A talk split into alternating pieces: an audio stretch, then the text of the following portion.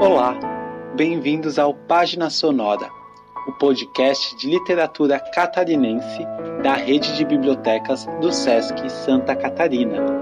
Eu sou Eric, assistente de cultura do SESC Joinville, e hoje vou ler um poema do livro O Amor de Sempre.com, porque a vida é blazer, de Diane Dordetti Staker Jacobs, lançado em 2011 pela editora da UDESC.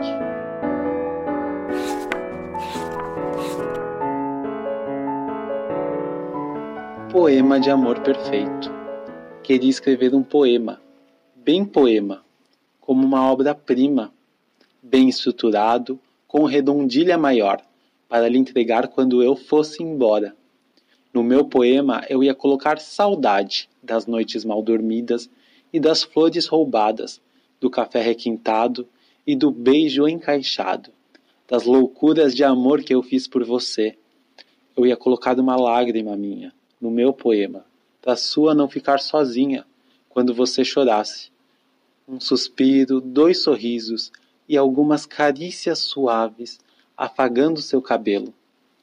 Queria que coubesse no poema um pouco de amor também, de amor puro e transcendental, do amor que se completa e que não se anula, do nosso amor, do meu amor. Nesse poema, que seria meu por direito, eu não ia lembrar de nada triste, nenhuma palavra que lhe fizesse sofrer, nem mesmo seus enganos, seus equívocos, nem mesmo minhas aflições, meus medos. No meio do poema, eu ia colocar uma casa, a nossa casa, que não chegou a ser construída. Ia falar da cama, do cachorro e dos filhos, da rede na varanda e do seu cigarro na cozinha, da torta de laranja e eu cantando para lhe acordar. Com os olhares perdidos e as mãos esquecidas daquele dia, naquela rua, naquele lugar, mesmo sem querer, eu ia terminar o meu poema. Sem contar dos meus caminhos tristes, sem perguntar da sua vida errada, só escrevendo o meu poema de amor perfeito, que seria tão lindo como a nossa história talvez fosse, que seria tão nosso quanto o amor que não existiu, que seria tão triste quanto o fim de todo o poema.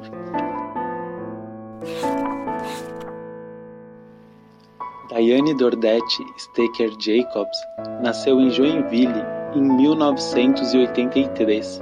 É atriz, diretora, dramaturga, poeta e professora do Departamento de Artes Cênicas da UDESC. Seu livro, O Amor de Sempre.com, porque a vida é blazer, é uma reunião das publicações de seu diário virtual de poesia e fotos. Vive em Florianópolis.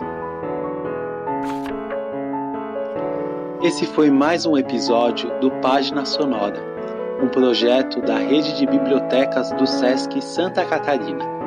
Assine e acompanhe novos episódios deste podcast e conheça outros autores que compõem a nossa cena literária. Um grande abraço!